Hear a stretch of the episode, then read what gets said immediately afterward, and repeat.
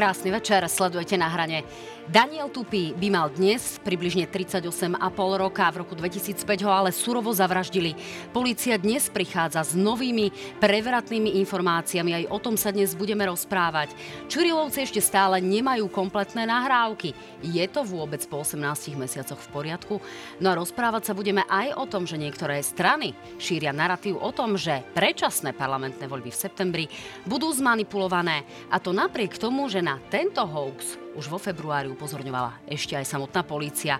Dámy a páni, začína sa na hrane, tento raz s bývalou ministerkou vnútra, podpredsedničkou hlasu a zároveň podpredsedničkou výboru pre obranu a bezpečnosť Denisou Sakovou. Vítajte. Ďakujem veľmi pekne za pozvanie, príjemný večer prajem. Ďakujeme pekne aj vám a s Jurajom Krupom, predsedom bezpečnostného výboru, poslancom za SAS. Vítajte aj vy, pán Krupa. Ďakujem pekne. Ja len dodám, že dnes sme pozývali aj pána ministra Mikulca, odkázal nám ale cez svoju hovorkyňu, že tu bol nedávno, takže tento raz to pozvanie nevyužije. Dámy a páni, sledujte aj naše noviny SK, noviny plus SK, podcasty, Facebook na hrane TV Joj, píšte nám svoje otázky prostredníctvom slajdu na www.joj.sk a sledujte aj náš Instagram. Tak to je zatiaľ všetko dôležité. Dáma a pán, kým začneme tie bezpečnostné a policajné otázky, a kým sa dostaneme k tomu, že nám už aj policajti vstupujú do politiky, tak sa pristavme ešte na chvíľku k dnešnej 500 eurovke Igora Matoviča.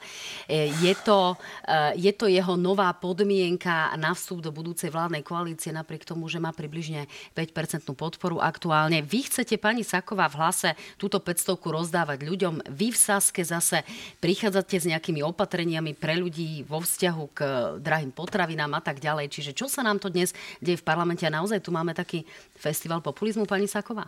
Tak treba povedať, že tento festival populizmu tu už máme v podstate od pádu vlády od polovice decembra, pretože od tej doby Igor Matovič neustále prichádza s nápadmi, ako dať 10% zľavu na všetky poplatky štátu pri službách štátu, ktoré občan využíva, prípadne dať 500 eur za účasť vo voľbách. To sme už rokovali vlastne na druhej schôdzi a keďže sme mu to zarezali, tak nás upozornil, že to znova predkladá na májovú schôdzu. Aj keď si my osobne v hlase myslíme, že vzhľadom na rokovací poriadok takýto podobný alebo ten návrh, ktorý má rovnaký obsah, môžete raz za pol roka vlastne predkladať. No a naopak my hovoríme, že keď chceme pomáhať ľuďom v ich ťažkej situácii a hlavne v tejto dobe, kedy nám potraviny v podstate zražili e, medziročne skoro o 30% tak hovoríme, že rozdajme tých 500 eur ľuďom, ktorých skutočne potrebujú, pretože na Slovensku približne 700 tisíc ľudí žije pod rizikom chudoby, z toho je 500 tisíc dôchodcov. Tomu Takže rozumiem, kľudne Saková, 350 ale nie je toto miliónov dajme radšej týmto ľuďom. finančných prostriedkov, keď naozaj ekonómovia do poslednej nohy hovoria o tom, že adresná pomoc je dôležitá a nie plošné vyhadzovanie peniazy, peniazy z vrtulníka? Ale teraz myslíte, aké plošné vyhadzovanie teraz, z vrtulníka? Teraz, keď hovoríte o tom, že poďme tu tých 500 eur jednoducho len tak rozdať všetkým. Uh, viete, pani moderátorka, treba povedať, že zhruba z 1,1 milióna dôchodcov približne 500 tisíc dôchodcov žije pod úrovňou chudoby. Predseda jednoty dôchodcov povedal, že pokiaľ zaplatia všetky náklady, čo sa týka energii, bývania a liekov, tak tým 500 tisíc dôchodcom zostáva približne 50 centov na deň.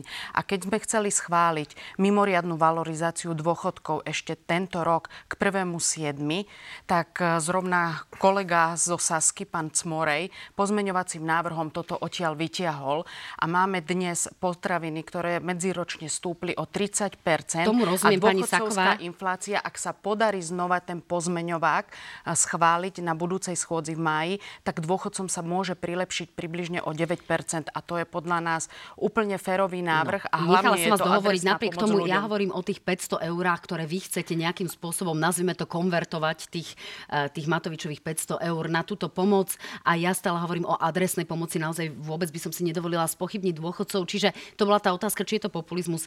Eh, pán Krupa, očakávam, že vy to asi budete vidieť inak s plošným rozdávaním 500 euroviek. Poviem to tak, eh, ten jeho plán B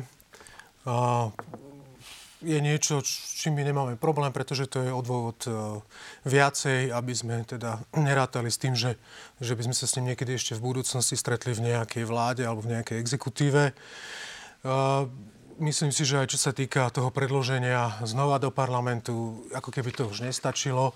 Uh, náš kolega Ondro Dostal z ústavnoprávneho výboru napísal list predsedovi parlamentu, kde ho upozorňoval, že sa vecne týka o tú istú vec v podstate už tretíkrát. A napriek tomu to zaradil, takže si to kolečko dáme znova.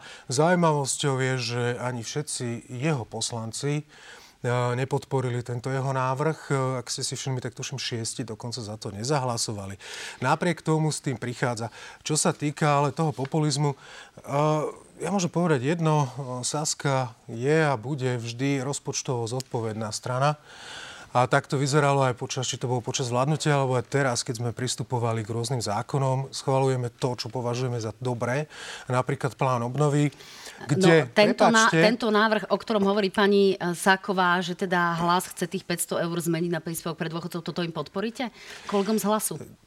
Toto je ten problém Matoviča, že vždy ten jeho nejaký narratív marketingový sa niekde uchytí a ja, ja chápem, že si to nejakým spôsobom aj hlas chcel akože prisvojiť, že môže to byť na tom niečo zaujímavé, čo by sme mohli využiť, ale my naozaj sa nechceme rozbiehať touto cestou, aby sme nejakým spôsobom dávali 500 eurovky kade komu.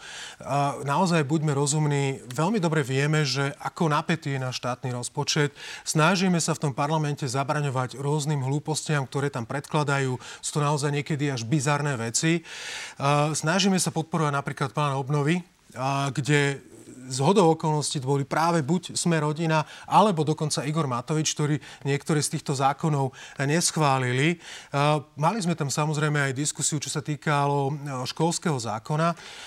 Tam sa to ale vyjasnilo. E, to bolo také zaujímavé, že ako keby Saska blokovala plán obnovy, odrazu to všetko nás zosypalo. Pritom Saska bola tá, ktorá doteraz vždy podporovala Áno, toto je obnovy. podporené. Poďme teda ďalej k bezpečnostným vyriešené. záležitostiam. Dáma a pán, e, takou novinkou je stanovisko výboru na kontrolu e, NBU. Zdá sa, že Roman Mikulec ako minister vnútra má momentálne veľmi veľký problém s tým, že nemal certifikát a nemal ani bezpečnostnú previerku na to, aby sa oboznamoval so hm. skutočnosťami týkajúcimi sa fungovania E, na to rezort ale odkazuje, že ide o rovinu právneho výkladu a uchopenia ohlu pohľadu, či je do toho zahrnuté aj nahliadanie do dokumentov zo zahraničia. Jednoducho, Roman Mikulec nemal previerku ani certifikát, hrozí za to veľká správna pokuta práve rezortu. Mm. Čo budete s týmto ako predseda Brán bezpečnostného e, výboru robiť, pán Krupa? Prvom rade poviem tak, že teda oboznámil som sa s touto informáciou pred, len prednedávnom. Skontaktoval som sa s riaditeľom MBU, pánom Konečným, ktorý mi na základe mojej oficiálnej žiadosti poslal niektoré materiály. Niektoré materiály obdržím ešte zajtra. To, čo som zatiaľ videl, ma vedú k tomu záveru, že myslím si, že bude rozumné zvolať k tomu aj mimoriadný bránobezpečnostný výbor pravdepodobne budúci týždeň okrem toho, že som vychádzal aj z tých informácií, ktoré tam mám, bolo niekoľko aj kolegov z e, môjho bránobezpečnostného výboru, ktorí za mnou prišli a oslovili a žiadali aby som toto, tento bránobezpečnostný výbor zvolal. Vždy, keď ma niektorý z kolegov požiadal, tak som a mu aj vyhovel. No ale čo Čiže máme navrhovať? tam, a, čo sa týka previerky, viete čo, mňa, mňa to až zaráža, že človek ako Mikulec sa vyhovára, že je to uhol pohľadu, je len jeden uhol pohľadu a to je ten právny a tá 215 je jasná a konkrétna v tejto veci. A to znamená, že nemôžete sa oboznamovať s utajovanými skutočnosťami nadnárodného charakteru alebo multilaterálneho charakteru typu NATO a EÚ pokiaľ nemáte previerku. On nemá previerku, ne, nemá národnú previerku. Na základe národnej previerky môžete požiadať o certifikát NATO EU. Čiže to je porušenie zákona. Tam nie je iný úhol pohľadu, ten zákon to jasne špecifikuje. Romanovi Mikulcovi bola v roku 2012 odobraná previerka ešte vtedajšou premiérkou Ivetou Radičovou. Tam boli uvedené konkrétne dôvody. On nepožiadal znova o udelenie národnej previerky ako minister vnútra, ale vieme, už máme informáciu, že požiadal o získanie certifikátu NATO a EÚ bez toho, aby mal národnú previerku, čo no. je tiež porušenie predpisov. Čiže je tam niekoľko predpisov, ktoré boli porušené, sú tam porušené zákony. Pokiaľ je ten zákon porušený 29 krát, tak nemôže ísť o 29 krát omyl. Pani Sáková, e, čo sa s tým dá robiť? Lebo prakticky je aktuálne Roman Mikulec neodvolateľný, nepodarilo sa ho odvolať v plane Národnej rady opakovane niekoľkokrát. A zároveň aj pre portál Aktuality Jan Možiš ako bývalý šéf MBU jeden z prvých e, povedal, že je to neakceptovateľné. Tak ono treba povedať, že pán Mikulec sa vôbec ministrom nemal stať, už hlavne po tých prešlapoch, ktoré mal vtedy na vojenskom spravodajstve v roku 2011 a a myslím si, že potom aj následne mu bola jednak odobratá previerka, jednak bol aj stiahnutý z funkcie. Je úplne legitímne pre všetkých, že bol najviac odvolávaný minister v parlamente, dokonca 8 krát a toto je jeho ďalšie zlyhanie. A jednoducho je neakceptovateľné, že naďalej zostane na svojej stoličke a mala by prezidentka konať, pretože toto nie je len porušenie zákona a právneho predpisu, ktoré je platné v rámci Slovenskej republiky, ale ako pán poslanec Krupa povedal, je tu veľké reputačné riziko pre Slovenskú republiku, pretože do štruktúr NATO a do štruktúr Európskej únie išla informácia informácia, že vysoko postavený ústavný činiteľ, minister, sa neoprávnene oboznamoval s utajovanými skutočnosťami týchto dvoch inštitúcií a je to vyslovene hamba pre Slovensko. A čo sa s tým bude robiť? MB už jasne podalo trestné oznámenie na generálnu prokuratúru, takže sa to ide riešiť aj právnou formou. Samozrejme, my veľmi radi budeme a zúčastníme sa, otvoríme bránobezpečnostný výbor a tam si vypočujeme pána Mikulca, ako k tomu došlo, pretože vysoký vojenský dôstojník, ktorý ešte pracoval ako šéf vojenského spravodajstva, sa vyhovára na to, že vraj si inak vyložili zákon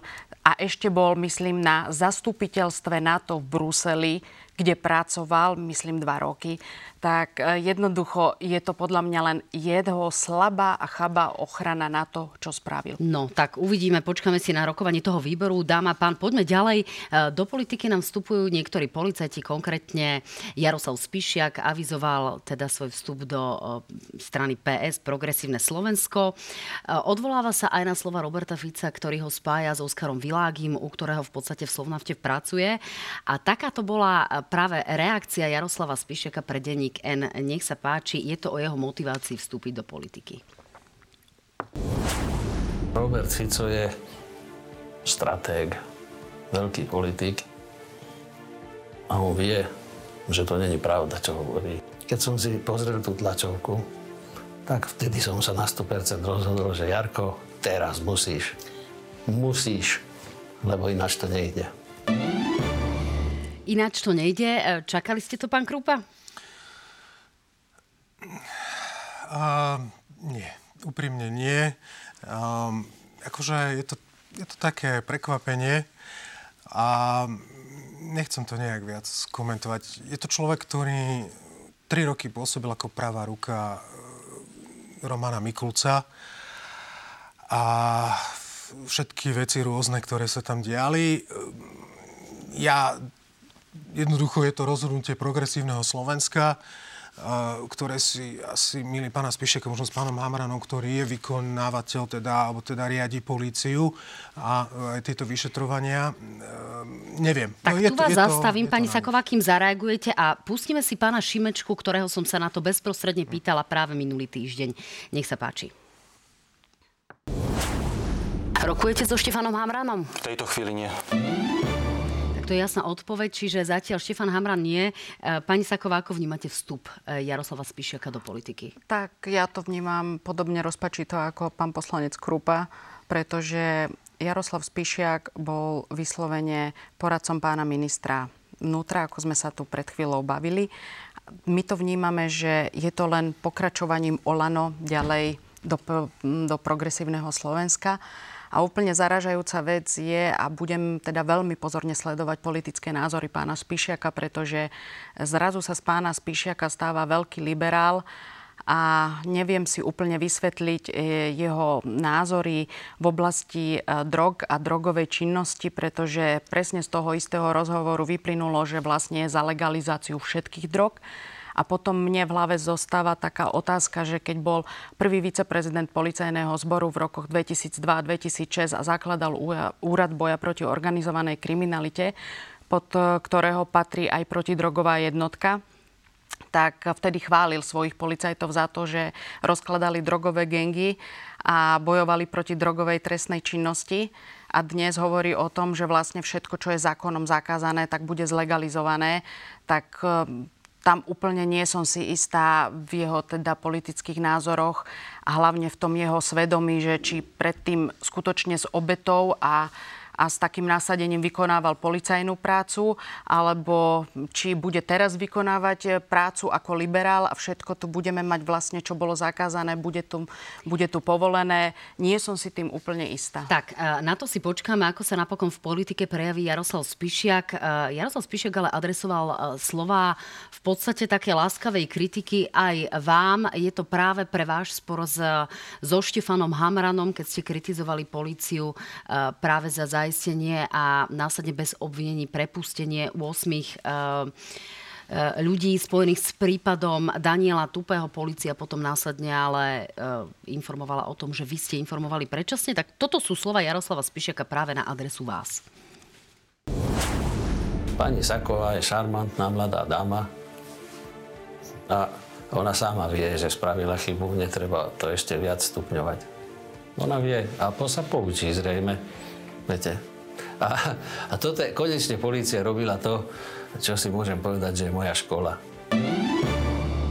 E, je to moja škola, hovorí Jaroslav Spišiak. No, aby sme vedeli, o čom hovoríme, hovoríme o tom, že vy ste policiu kritizovali statusom e, práve pre zaistenie a následné prepustenie tých 8 ľudí. E, ten status si uvidíme v zápetí Akcia Karma zatiaľ vyzerá ako jedna z ďalších mediálnych akcií dnešného vedenia policie. Pán policajný prezident, toto je na úterák. Policajný prezident následne reagoval, ale reagoval aj Roman Mikulec, ktorý vám dokonca takýto úterák presne tento poslal. Toto je na úterák pani Saková e, práve v súvislosti s vraždou Daniela Tupého. On tam píše, v prípade vraždy Daniela Tupého došlo k obvineniu, tak sa berte z politiky preč. Ako ministerka ste neurobili pre ľudí v rezorte vnútra vôbec nič. Ako poslankyňa tiež stojíte za málo. Včera ste vyzývali prezidenta policajného zboru Hamrana, aby sa vzdal funkcie. Jasne sa ukázalo, že ste odborne nemali na to, aby ste viedli ministerstvo. Pani Saková, neurobila policia naozaj veľmi dobrú robotu v tejto situácii situácii, keď je to naozaj vražda z veľmi dávneho obdobia a podarilo sa im obviniť človeka, ktorý bol na mieste činu a podľa všetkého mal aj zbraň a, a udieral toho Daniela Tupého, čoho dôsledkom bola smrť? Pani moderátorka, takisto som matka ako vy a tiež si neviem predstaviť, že by mi syn raz neprišiel domov. Neprišiel by domov, pretože bol na zlom mieste a v zlom čase. A určite som za to, aby vrah alebo vrahovia Daniela Tupého boli aj spravodlivo odsúdení. Vždy som si kvážila prácu každého jedného vyšetrovateľa a budem vždy stáť za prácou každého jedného vyšetrovateľa, pretože oni sa snažia objasňovať každú jednu trestnú činnosť. A za to im patrí obrovské poďakovanie. A keď tu pán minister vypisuje nejaké statusy a budeme sa tu robiť si preteky ministerské, kto čo vyšetrí, tak myslím si, že je na veľkom omyle, pán minister, pretože tu vyšetrujú vyšetrovatelia, ktorí sú procesne nezávislí a dozoruje celý proces, celý proces vyšetrovania dozoruje prokuratúra. Toto to sú dve základné veci. Či, či neboli vaše slova naozaj Hamran, predčasné? Čo som kritizovala pri pánovi Hamranovi, je vyslovene jeho neadekvátne správanie, pretože komunikácia, ktorú zvolil v priebehu živého vyšetrovania bola absolútne nepripustná z pohľadu a z postavenia funkcionára policajného zboru. Pán Hamran sa vôbec nemal vyjadrovať k živému vyšetrovaniu. Viete prečo?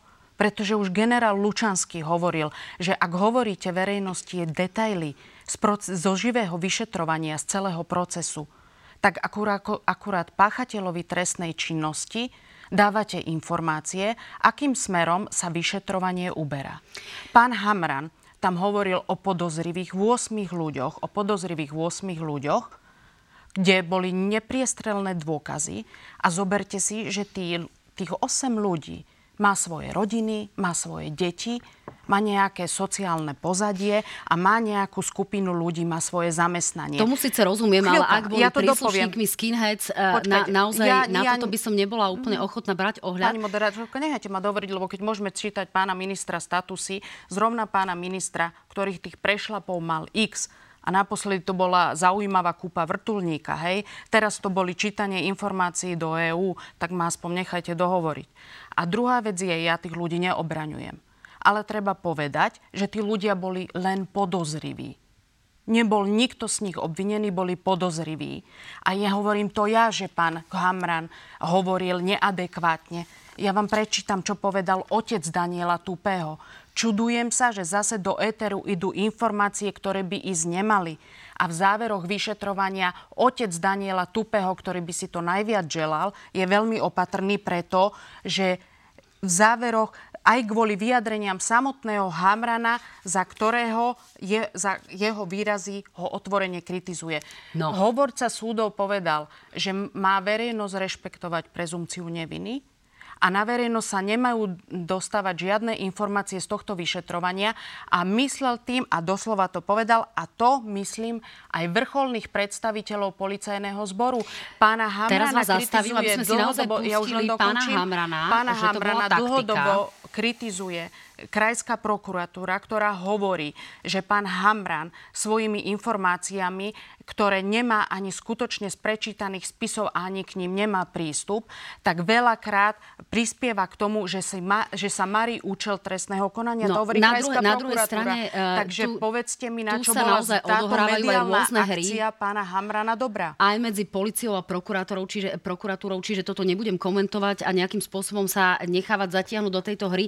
Vypočujeme si ale pána Hamrana, ktorý v tomto konkrétnom prípade hovorí o e, policajnej taktike, ktorá im umožnila okrem iného e, práve zaistiť aj pána Puškára. Nech sa páči.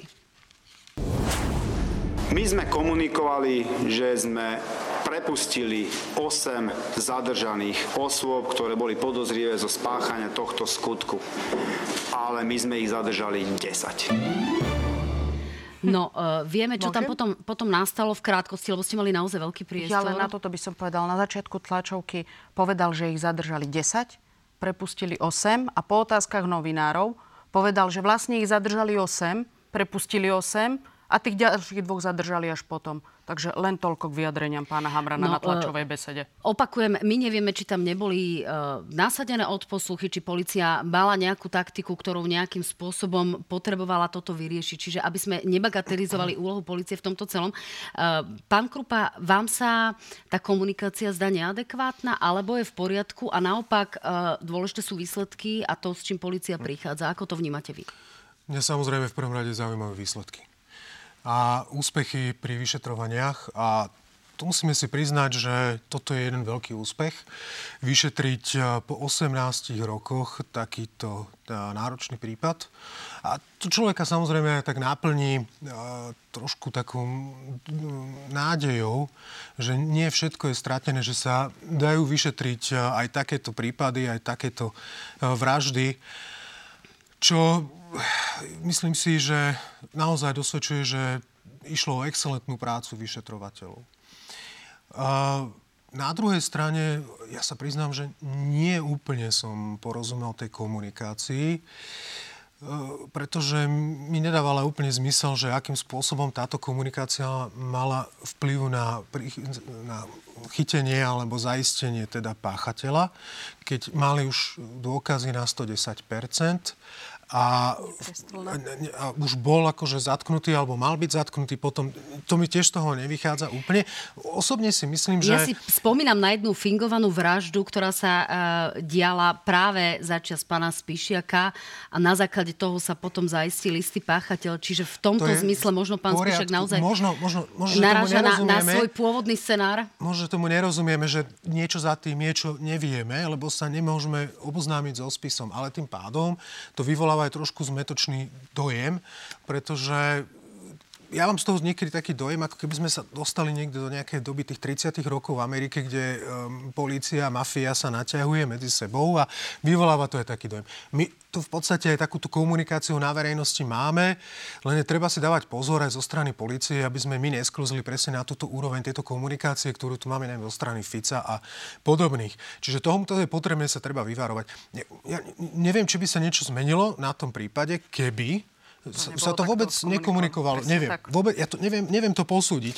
Tá, tá otázka ale... znela, či uh, naozaj by mali politici nejakým takýmto spôsobom komunikovať a, a ostro uh, no veď... možno odsudzovať nejaké výroky policajtov a, a policajného no... prezidenta a či potom tá, tá koncovka vlastne nie je o niečom inom. Pozrite, či nie akože... sa aj ospravedlniť, veď keď človek urobí komunikačnú chybu, môže sa ja, ospravedlniť. Ja, som, akože, prepáčte, ja som to nejakým spôsobom akože nie, nekomentoval celý čas. Vy sa mňa teraz pýtate a ja Už hovorím, pozerám na pani Sákovú. Ja viem, ja hovorím, že nie úplne tomu rozumiem. Ale uvidíme, však budeme mať pána Hamrana pravdepodobne tiež u nás na výbore, tak sa ho na to môžeme opýtať a možno nám to tam vysvetlí, lebo ten výbor bude neverejný. A, ale som, nechceli ste sa, pani Sákovej, ja som chcel k tomuto ešte dopovedať, že to, čo vidíme, toto vyšetrovanie a teda tento úspech to si zaslúži naozaj poklonu a poďakovanie. Zároveň to ale nasvedčuje trošku iné veci, že takíto ľudia sa, sú etablovaní v našej spoločnosti. Si zoberie, zoberte, že mali sme vysoko postaveného človeka v Akadémii ozbrojených síl, ktorý bol dlhoročný spravodajca pre Rusko a neviem, prečo tak dlho trvalo, ale dobre v poriadku, nakoniec sa ho podarilo odhaliť. E, máme e, tu istého e, pána, ktorý sa preslávil tým, že postrelil tú študentku na policajnej akadémii a v minulosti pracoval e, ako, ako specnaz v Ruskej federácii, pravdepodobne niekde v Čečensku. Pani Kurilovská sa, sa diví a hovorí, že nevie, čo to je specnaz. Máme tu pána Puškára, ktorý 18 rokov mohol úplne v pohode fungovať, dokonca sa etablovať v našej spoločnosti, získať no. bezpečnostnú previerku, dokonca rozhodovať o tom, že kto získa ešte ďalšie bezpečnostné previerky ako vyšší súdny úradník a podobné záležitosti. Čiže nám sa, Budete sa na máme, toto pýtať aj práve šéfa NBU, keď ho budete mať na výbore? Problém je, že za tie roky sa nám tu stalo to, že tu máme prešpikovanú spoločnosť takýmito ľuďmi, pretože sme tu mali rodinkárstvo, nepotizmus a prižmurovali sme oči pri veľa takýchto ľuďoch, kde sme si povedali, že ah, nevadí, veď nejak ťa niekde ťa zakrieme. A toto je také typické a tohto sa my nevieme zbaviť. A bohužiaľ tá očistá, ktorá tu mala nastať, doteraz nepodarila. Pani Saková, mám, ako mám je možné... pochybnosti, že sa vôbec niekedy... No, že napríklad tú previerku MBU mohol pán Puškar dostať v, e, v takejto situácii s takouto preukázateľnou minulosťou. Kto zlyhal? Budete sa na to šéfa MBU potom pýtať? Zlyhali napríklad zložky, ktoré e, robia podklady pod previerkové procesy? Ja by som sa ešte vrátila k tomu predchádzajúcemu vstupu, páči. čo som chcela zareagovať. Určite ja sa nemením ospravedlniť. Kto sa tu má ospravedlniť za komunikáciu, je policajný prezident. Hovorí to hovorca súdov, že unikajú informácie von z vrcholných predstaviteľov, od vrcholných predstaviteľov prezidia policajného zboru, hovorí to krajská prokuratúra. To sme si tu už povedali, ale viete otec. aspoň oceniť takže, tú prácu takže, v tomto zmysle? A ja som povedala na začiatku, každý vyšetrovateľ, ktorý sa snaží o objasnenie trestného činu, má obrovské poďakovanie. Veď to je jasné, toto nevyšetruje pán Hamran, toto nevyšetruje pán Mikulec, Minister vnútra nikdy nevyšetruje veci, aby sme to povedali ľuďom. Minister vnútra riadi ministerstvo vnútra, ktoré má teraz 40 tisíc zamestnancov, lebo školské veci od neho odišli. Má tam hasický záchranný zbor, policajný zbor, má tam krízové riadenie, úrad ministerstva, okresné úrady, sekciu verejnej správy. To riadi minister vnútra, on nevyšetruje. Takže neviem, prečo tu pán minister dáva nejaké preteky vo vyšetrovaní. A po druhé, nevyšetruje ani policajný prezident. Policajný prezident sa ani nemôže oboznamovať so spismi vyšetrovacími. Viete prečo? Pretože ešte jeho pán predchodca Kovažík povedal, že ani nadriadený, priamy nadriadený sa s týmito spismi nemôže oboznamovať. No, a na toto ešte povie pán Hamran, že to vyšetruje celé pán Čurila, ktorý má pod sebou 150 vyšetrovateľov, pardon, 150 zamestnancov NAKY, pretože je šéf Bratislavskej NAKY. Z toho je asi 50-60 vyšetrovateľov. Takže vlastne my sa dozvieme, že všetci to vyšetrujú, ale to tomu základnému vyšetrovateľovi, ktorý má ten prípad pridelený, tak o tom sme nepočuli. Počuli sme len o pánovi prezidentovi Hamranovi. Tak okrem iného je to aj vicepremiér. A ešte ja. raz poviem, viete, prezident, nech sa je páči, vždy, ale je vždy, musíme ísť naozaj ďalej. A áno, naozaj sa chcem dotknúť napríklad tých Čurilovcov. Je to vždy veľmi uh, závažné aj pre spoločnosť, aby sa takéto veci vyšetrili. Poviem jeden príklad. Švédsko, 1986, Olof Palme, švedský premiér bol zavraždený na ulici. Po 30 rokoch policia túto vraždu nevyšetrovala a spis uzavrela. Mala dvoch podozrivých a nikdy sa jej nedokázalo, ne, nedokázalo, nemohla nazbierať toľko dôkazov, aby boli jeden z týchto dvoch podozrivých za, to, za tú vraždu odsúdený. A je to skutočne vždy veľký šrám, ktorý v tej spoločnosti zostane a ja budem rada a budem držať prsty prokuratúre, aj vyšetrovateľovi a jeho týmu, aby sa to podarilo. No okrem toho Ešte tieto veci vyšetrujú napríklad tí spomínaní Čurilovci, ktorí Áno, ešte stále nemajú dve... napríklad komplexné prehra... uh, nahrávky. Nech sa páči, zareagujte, ale poďme ďalej. ešte k tejto téme. Čo sa týka uh, aj tej komunikácie pána Hamrana, tam podľa mňa je trošku problém, že tam nie je komunikácia zo strany ministerstva vnútra. Celú komunikáciu policia a ministerstvo vnútra v podstate na seba preberá policajný prezident Hamran. On ako keby reagoval na politické nejaké komentáre, ktoré tu máme od rôznych politických predstaviteľov. Ale toto je podľa mňa úloha ministra vnútra ako politika on predsa mal by byť aj ten štít a mal by vedieť obhajiť ministerstvo vnútra na verejnosti ako také, mal by mať pravidelné tlačové správy, mal by vedieť reagovať na dianie spoločnosti, na tieto obvinenia, ktoré idú z politikov. Čiže politici medzi politikmi by si to mali vybavovať a nenechávať to na policajného prezidenta. To je, to je, tak, to je, to je jasné stanovisko. No a poďme teraz k tým Čurilovcom, lebo, lebo ja som Sáková... nezažila jedného policajného prezidenta v rámci Európskej únie, ktorý by si robil tlačovky a reagoval na politikov. No, a ešte, no, na druhej týka... strane máme Prepačte. tu naozaj útoky na adresu E, Čurilovcov, to sú okrem iného aj policajti, ktorí v tom vami chválenom úboku začínali a, a pracovali a naozaj e, rozkryli mnohé uh-huh. aj organizované skupiny. Ešte stále nemajú kompletné nahrávky, stiažuje sa na to aj ich právny zástupca e, Peter Kubina. Ako je toto možné? Pán Krupa, ako sa dá takýmto spôsobom fungovať z policajnej inšpekcie? Mali tie nahrávky dostať komplexné, dostali ich v takej uh, podobe, že jednoducho tam hm. chýbajú tie kľúčové Áno. pasáže. Spomenuli ste policajnú inšpekciu, inšpekciu ministerstva vnútra, ktorá spadá pod ministra vnútra. Už je tam tretí alebo štvrtý riaditeľ. Uh, napriek tomu vidíme, že tam na tej inšpekcii naďalej ten problém pretrváva a minister vnútra si s tým nevie dať rady.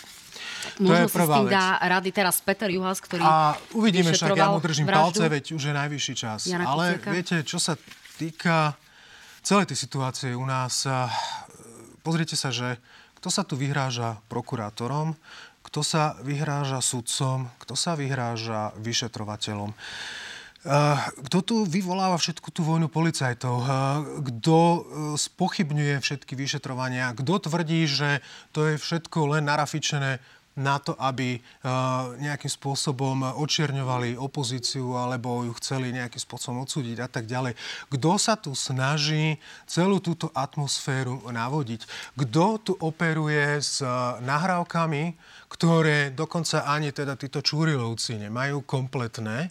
Kto tu s nimi operuje a videli sme veľmi dobre v jednej relácii pred pár dňami bol prichytený e, pán Fico, ako mu tam pustili celú tú nahrávku, z ktorej on mesiace používal stále len tú jednu vetu. Ako to celé bolo narafičené, ako celé to zneužívali. Ono bolo celkom zaujímavé to ináč sledovať, ak e, tam vygulil oči, niečo zabrblal a potom povedal, že on sa nedá zavrieť. Čiže toto sú tie veci, ktoré jednoducho rozpitvávajú našu spoločnosť. Vidíte veľmi dobre, že o čo všetko sa snažia. Teraz tu máme ďalšie tie hoaxy o tom, že tu budú zmanipulované voľby a tak ďalej. Permanentne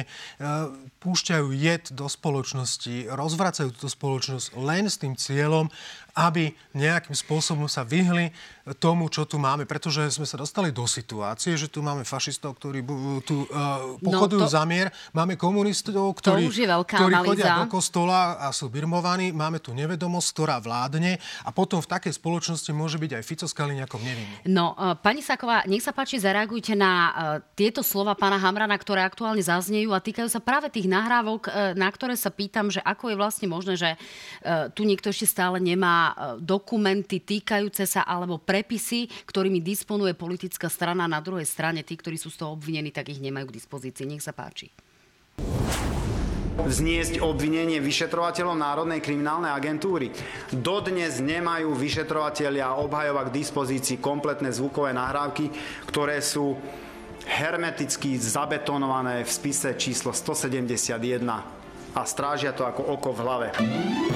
Prečo to tak je, pani Saková? Prečo je problém dať tým Čurilovcom a obhajobe tie nahrávky, aby sa to tu objasnilo, aby sme tu videli, o čo vlastne ide a nepúšťali sa tie nahrávky na tlačových konferenciách? Ja sa len spýtam, to bol obhajca pána Čurilu alebo policajný prezident? No, to bol obhajca svojich ľudí.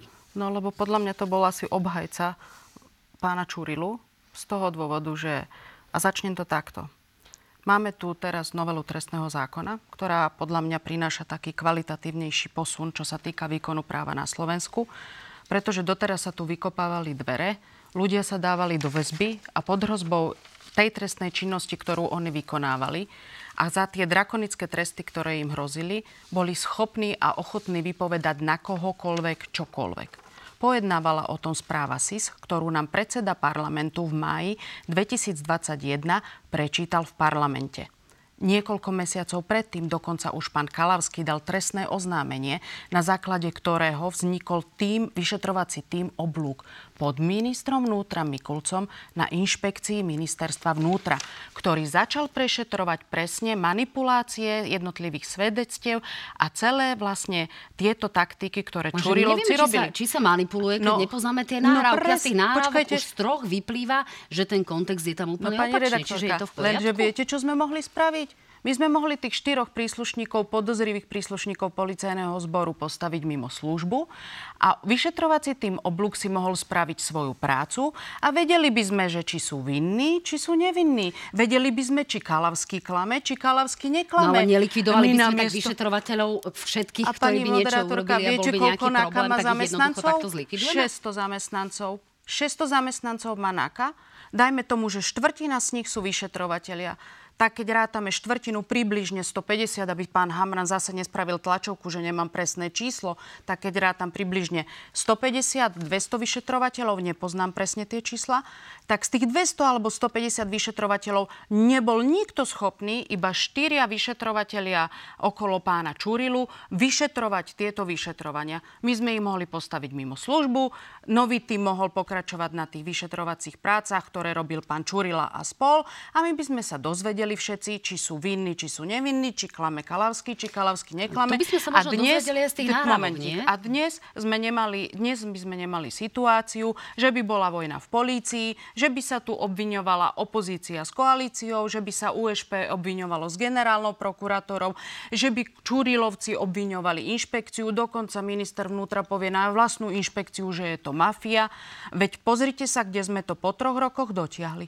Tak, uvidíme. Počkáme si na to, či sa k ním dostanú v nejakej celistvosti tieto nahrávky. Dáma pán, veľmi vážna téma ešte na záver a to je téma dezinformácie. Ja tu mám správu policajného zboru o dezinformáciách. Ukážem ju takto na kameru. My sme ju rozoberali s policajným prezidentom práve e, na Valentína 14.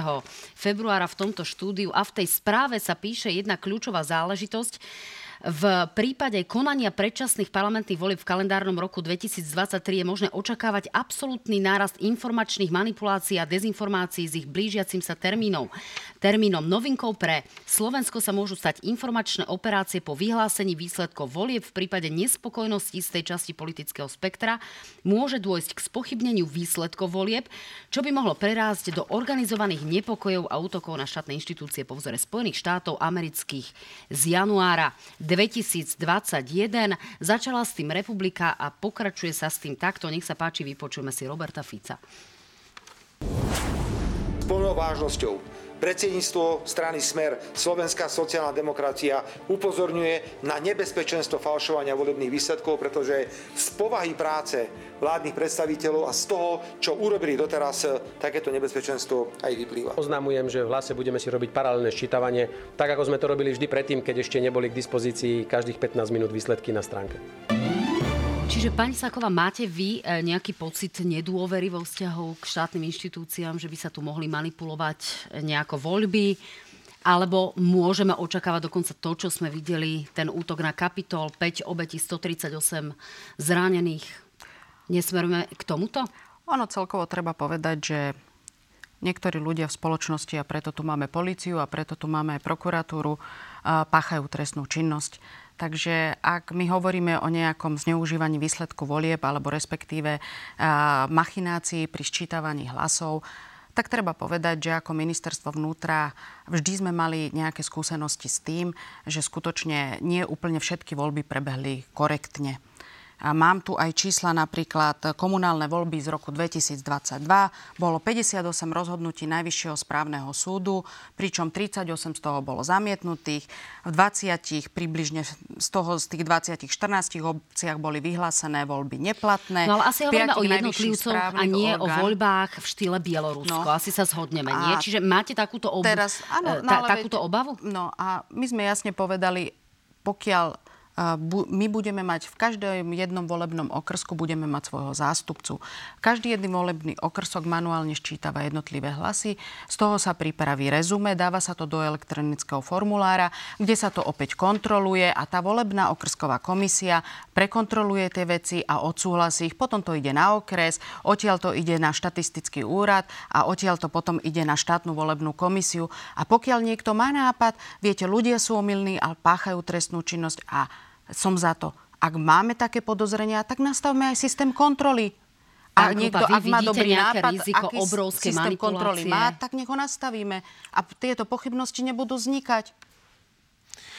Čo sa týka tohto hoaxu, čo tu uh, púšťa pán Fico a samozrejme jeho milovaní fašisti s ním, tak uh, on na to žiadny dôkaz nemá.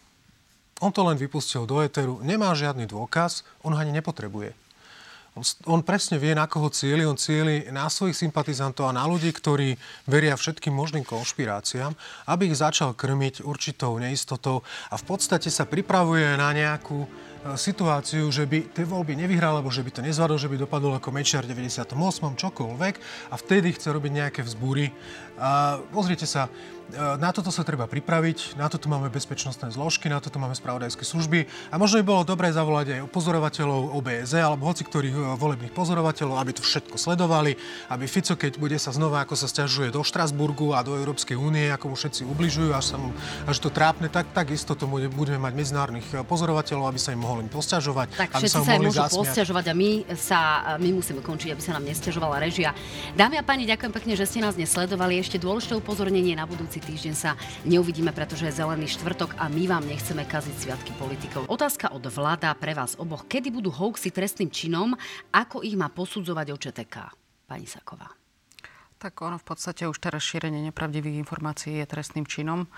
A myslím si, že s tým nemal Slovensko problém, s tým má problém v podstate celý svet, ktorý, nazvem to tak, frčí na nejakom v tom internetovom priestore a sú to, sú to veci, ktoré sa ťažko odchytávajú a hlavne ťažko sa hodnotí, čo je hoax a čo nie je hoax. Čiže čo je pravdivá, čo je nepravdivá informácia. E, pán Krupa, ja to len doplním o informáciu, že teda aj Brusel prijal novú smernicu, ktorá má e, nejakým spôsobom tlačiť k zodpovednosti veľké sociálne siete. Áno, ten Digital Act. Ale nezmeškali sme vlak?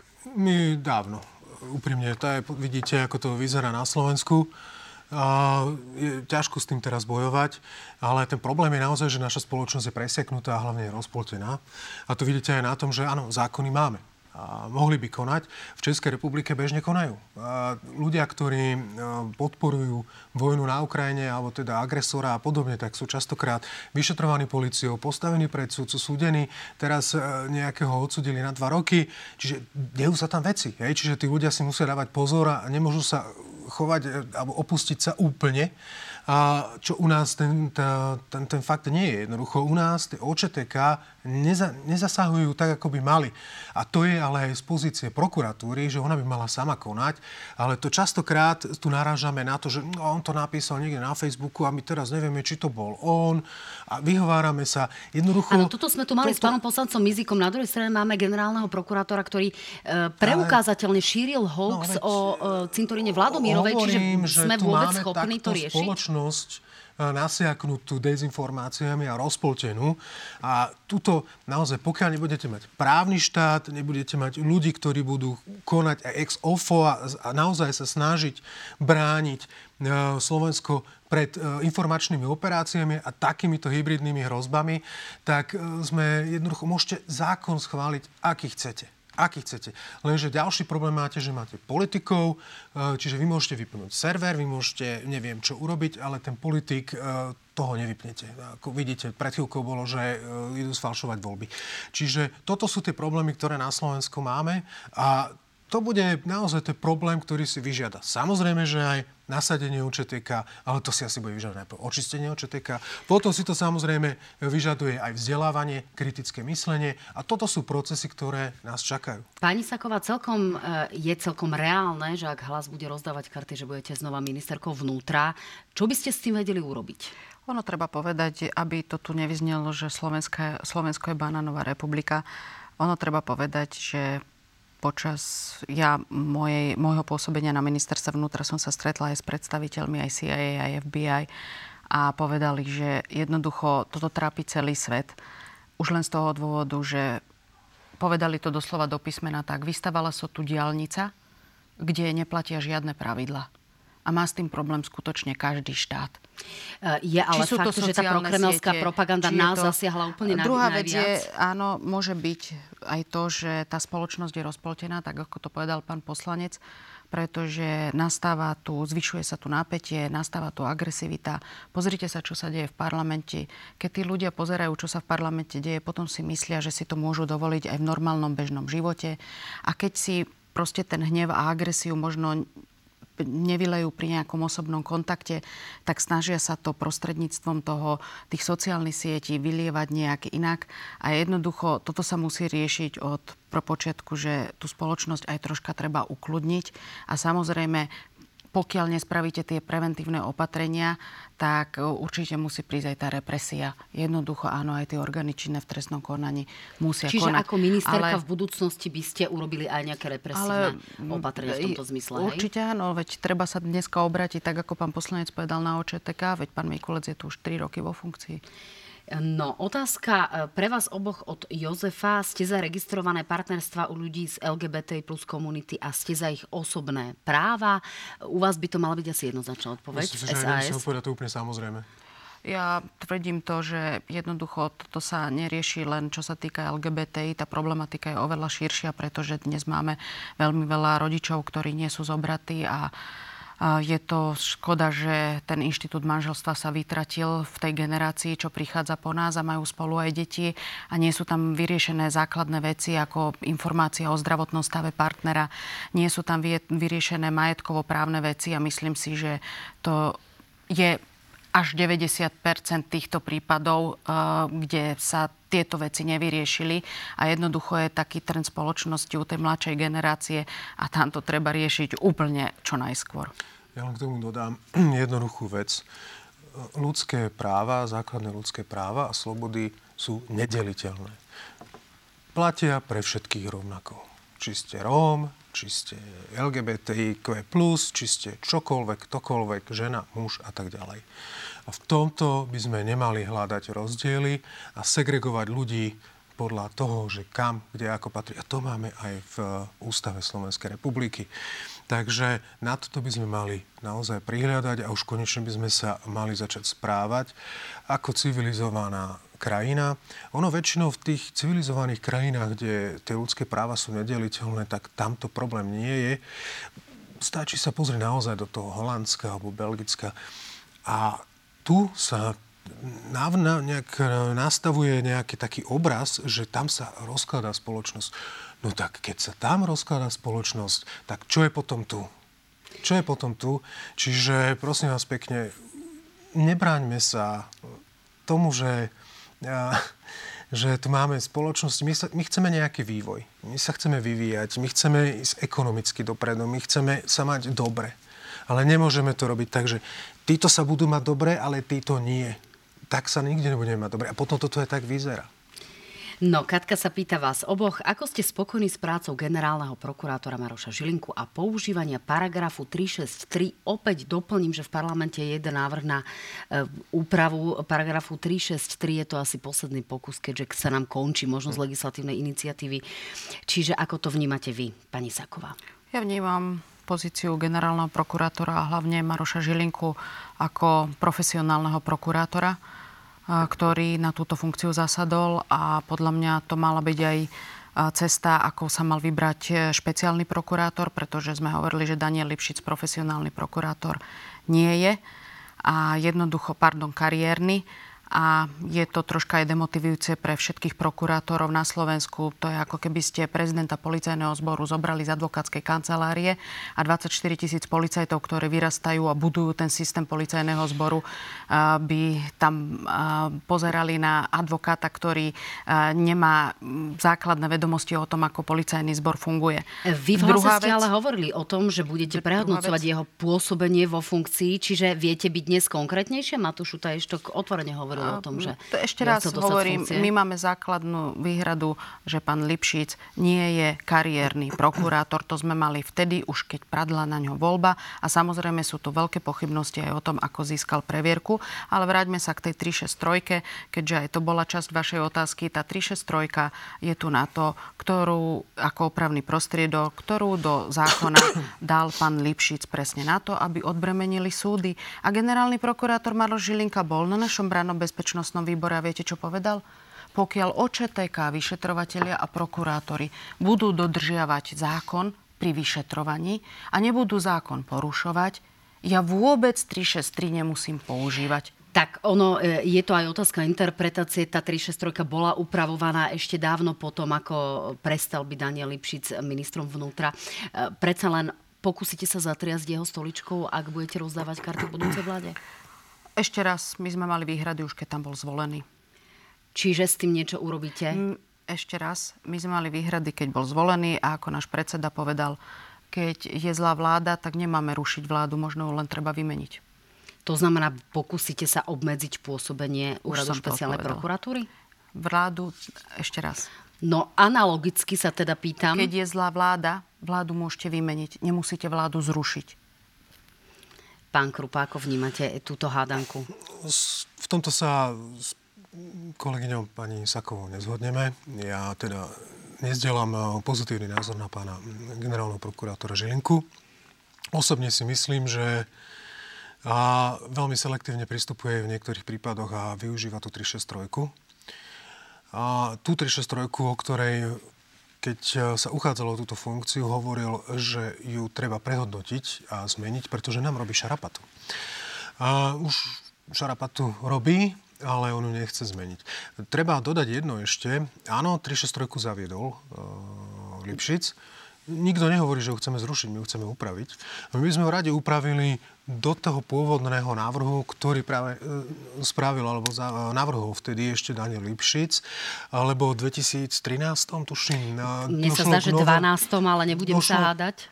Došlo k novele tej 363, kde bola vlastne posilnená právomoc e, generálneho prokurátora konať v tejto 363. A ďalší problém, ktorý tu my máme, a to je zásadný problém, je prokuratúra ako taká my by sme potrebovali reformovať generálnu prokuratúru alebo prokuratúru ako takú, pretože tu máme generálneho prokurátora, ktorý je naozaj že všemocný v tejto oblasti a nikto mu nemôže nič spraviť.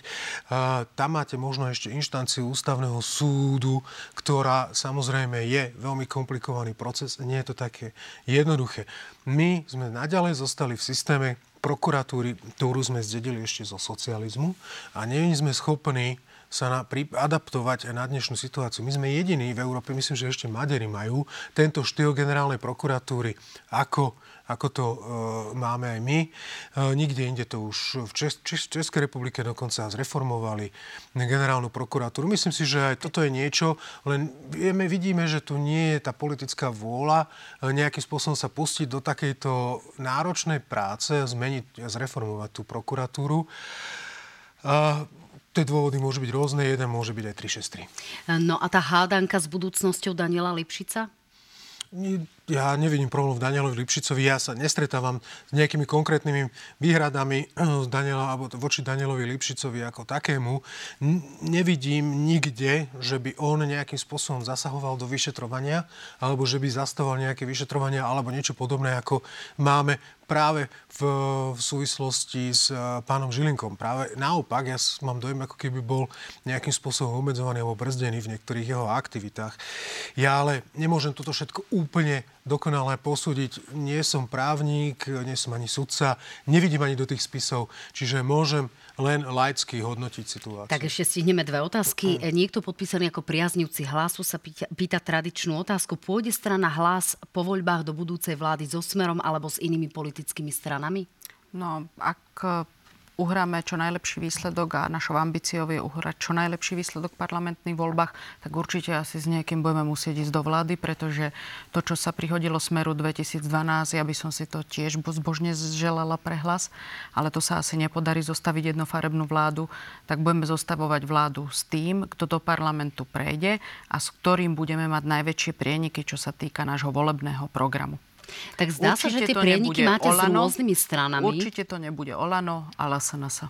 A nemala by to byť ani osoba Roberta Fica podľa slov Petra Pellegriniho Milenca? Petr, predseda Peter Pellegrini povedal, že si nevie predstaviť sedieť s Robertom Ficom v jednej vláde a za tým si stojí tak uvidíme, či to nebude v parlamente ako s Janom Slotom a Vladimírom Mečarom, ktorých tam Robert, Fica. Robert Fico posadil. E, no, e, otázka, ktorá, ktorú položil Denis pre vás oboch. Podporíte opätovnú kandidatúru Zuzany Čaputovej za prezidentku? Ak nie, kedy predstavíte svojho kandidáta? Môžem ako prvý? Môžete. Budem kráč, stručný. Jednoznačne podporíme Zuzanu Čaputovú v jej kandidatúre. My sa o prezidentských kandidátoch v našej strane budeme baviť až po parlamentných voľbách. A ja osobne dúfam, že strana Hlas bude mať aj svojho kandidáta. Je možné, že, že ním bude Peter Pellegrini? Nehovorím, že musí byť člen našej strany, možno to bude nejaká uh, verejne známa osoba, ale ja budem rada a budem preferovať, ak strana Hlas bude mať vlastného kandidáta. Je možné, že ním bude aj Peter Pellegrini? O tom ja vôbec netuším, sa priznám, či Peter Pellegrini má takéto ambície v nastávajúcich prezidentských voľbách. Tak to je zaujímavá odpoveď, priznám sa aj pre mňa osobne, lebo človek by očakával možno v danej situácii rezolutne nie. Tak uh, uvidíme, ako to vyhodnotia Máme diváci. predčasné parlamentné voľby a myslím si, že sú pre každého prioritou. Ako som povedala, prezidentské voľby nás budú zaujímať po parlamentných voľbách. Rozumiem. E, niekto podpísaný ako Maroš sa pýta vás, poslednú otázku, pán Krupa. E, poslanci v našom parlamente, ktorí sa netaja svojimi proruskými postojmi, to iba hrajú na voličov, alebo je ich láska k Rusku autentická? To je kombinácia. To je kombinácia. Je tam časť takých, ktorí využívajú samozrejme túto ruskú alebo kremelskú propagandu, nazvime to lepšie kremelská, ktorá má, uchopila časť nášho obyvateľstva a na, na tom sa samozrejme ľahšie získavajú percentá. A máme tam samozrejme takých, ktorí majú vrelý vzťah ku Kremlu aj z pozície ich vnímania, ich myslenia a, a ich, ich, ich vôbec e, smerovania politického ako takého, a, pretože predsa len si predstavujú svet úplne ináč. Radšej by fungovali v nejakom autokratickom systéme, kde sú jednoznačne a jasne dominujúcou silou, ktorá je neohroziteľná. A napríklad aj Robert Fico už podľa mňa v živote nechce zažiť to, čo zažíva teraz, tie besenné noci a tie všetky vyšetrovania. Veľmi dobre si uvedomil, čo sa mu stalo a už nikdy viac nechce prísť o moc. Čiže aj Kremel, aj všetko, tomu všetko pasovalo. Čiže je to problém. Tam je samozrejme tých problémov viac, to je nepochopenie niektorých e, vecí, ktoré tu máme, je to aj formovanie vôbec vo svojej mladosti a vnímania, či už je to aj dané buď v rodine, alebo majú už aj nejaký vek ako Robert Fico, ktorý vstupoval do komunistickej strany v 80 rokoch a mal nejaké tam politické ambície už tedy. A podobne, čiže sú tam aj tie staršie ročníky, ktoré samozrejme vnímajú aj e, to Rusko ako, alebo teda ten Kremel ako nejaký svoj vzor, ktorým sa ten Kreml prezentuje, aj keď taký v reále nie je, pretože povedzme si to na rovinu, Rusko má zákon o zahraničných agentoch. A keď ste zahraničný agent, tak sa s vami nehrajú šupnú vás do basy alebo niekde do gulagu. Áno, práve dnes Títo na to páni, doplatil jeden nie, zahraničný tam, novinár. Áno, a sú tu páni, ktorí úplne veselo a s radosťou spolupracujú s Kremlom. Keby sme my mali takýto zákon, tak uh, by boli na tom trošku horšie. Lenže to je to, že my tu máme slobodu a demokraciu a zneužívajú práve princípy demokracie a slobody ako také na, na podrývanie. Pani Saková, vidíte to podobne? Čiže autentická láska k Rusku versus nejaké uh, vedomé manipulácie pre získavanie voličských Viete, podpor? pani redaktorka, ja to zoberiem úplne inak. Tento vojnový konflikt trápi celú Európu. A mne je veľmi ľúto, že nevidím nejakú snahu Európskej komisie, európskych diplomatov ani diplomatov z našich radov v Slovensku, aby sa pričinili aspoň o nejakú bazálnu komunikáciu o tom, aby tento vojnový konflikt utichol a nevidím žiadnu komunikáciu o miery. Asi to by som k tomu povedala, pretože čím dlhšie táto vojna bude, tak tým dlhšie bude aj Európa na tom hospodársky horšie a bude to Európe škodiť. Tak, zakončím to stanoviskom eh, Volodymyra Zelenského, ktorý sám dokonca povedal, že chce eh, rokovať s čínskym prezidentom, takže aby sa tu nešírili zase nejaké narratívy, že mier. E, tu chcú len Rusi. Takže dáma pán, ďakujem vám veľmi pekne, že ste boli mojimi hostiami. Bola to ostrá, naozaj mimoriadne dobrá diskusia. Ďakujem pekne. Ďakujem Dobrú noc. Ďakujem pekne za pozvanie. Dámy a páni, ďakujem pekne, že ste tu boli s nami, že ste nás počúvali. Budeme radi, keď si nás možno zapnete aj v repríze. No a uvidíme sa v útorok v analýzach na hrane. Majte sa fajn. Dobrú noc.